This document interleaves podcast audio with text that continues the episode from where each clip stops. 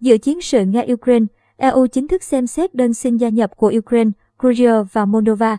Ngày 7 tháng 3, Pháp hiện giữ chức Chủ tịch Hội đồng Liên minh châu Âu EU cho hay, EU đã khởi động thủ tục xem xét đơn xin gia nhập của Ukraine, Georgia và Moldova. Ba nước đã chính thức nộp đơn xin gia nhập EU sau khi bùng nổ chiến sự giữa Nga và Ukraine.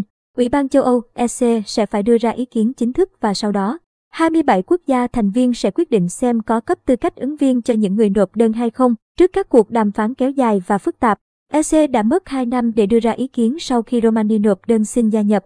Chủ tịch EC cho biết trên tài khoản Twitter rằng, đại diện các quốc gia thành viên tại EU đã đồng ý mời EC trình bày ý kiến về từng đơn xin gia nhập khối đu Ukraine, Georgia và Moldova đệ trình.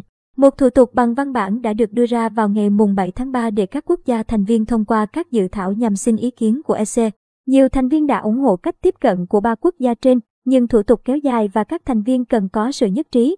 Trên trang mạng của mình, hôm 7 tháng 3, Chủ tịch Hội đồng châu Âu Charles Michel cho biết sẽ thảo luận về đơn xin gia nhập của Ukraine trong những ngày tới, sau cuộc gặp với Tổng thống nước này Volodymyr Zelensky. Trước đó, ông Zelensky kêu gọi EU kết nạp đất nước của ông theo một quy chế đặc biệt và không chậm trễ. Tuy nhiên, không có thủ tục cho việc này. Gia nhập EU là một quá trình lâu dài nhằm đưa luật pháp của quốc gia ứng cử viên đến gần hơn với luật pháp châu Âu. Nó đòi hỏi các cuộc đàm phán phức tạp về nhiều chủ đề và tiêu chí khó đáp ứng đối với một quốc gia đang có chiến tranh, chẳng hạn như sự ổn định chính trị và một nền kinh tế thị trường khả thi.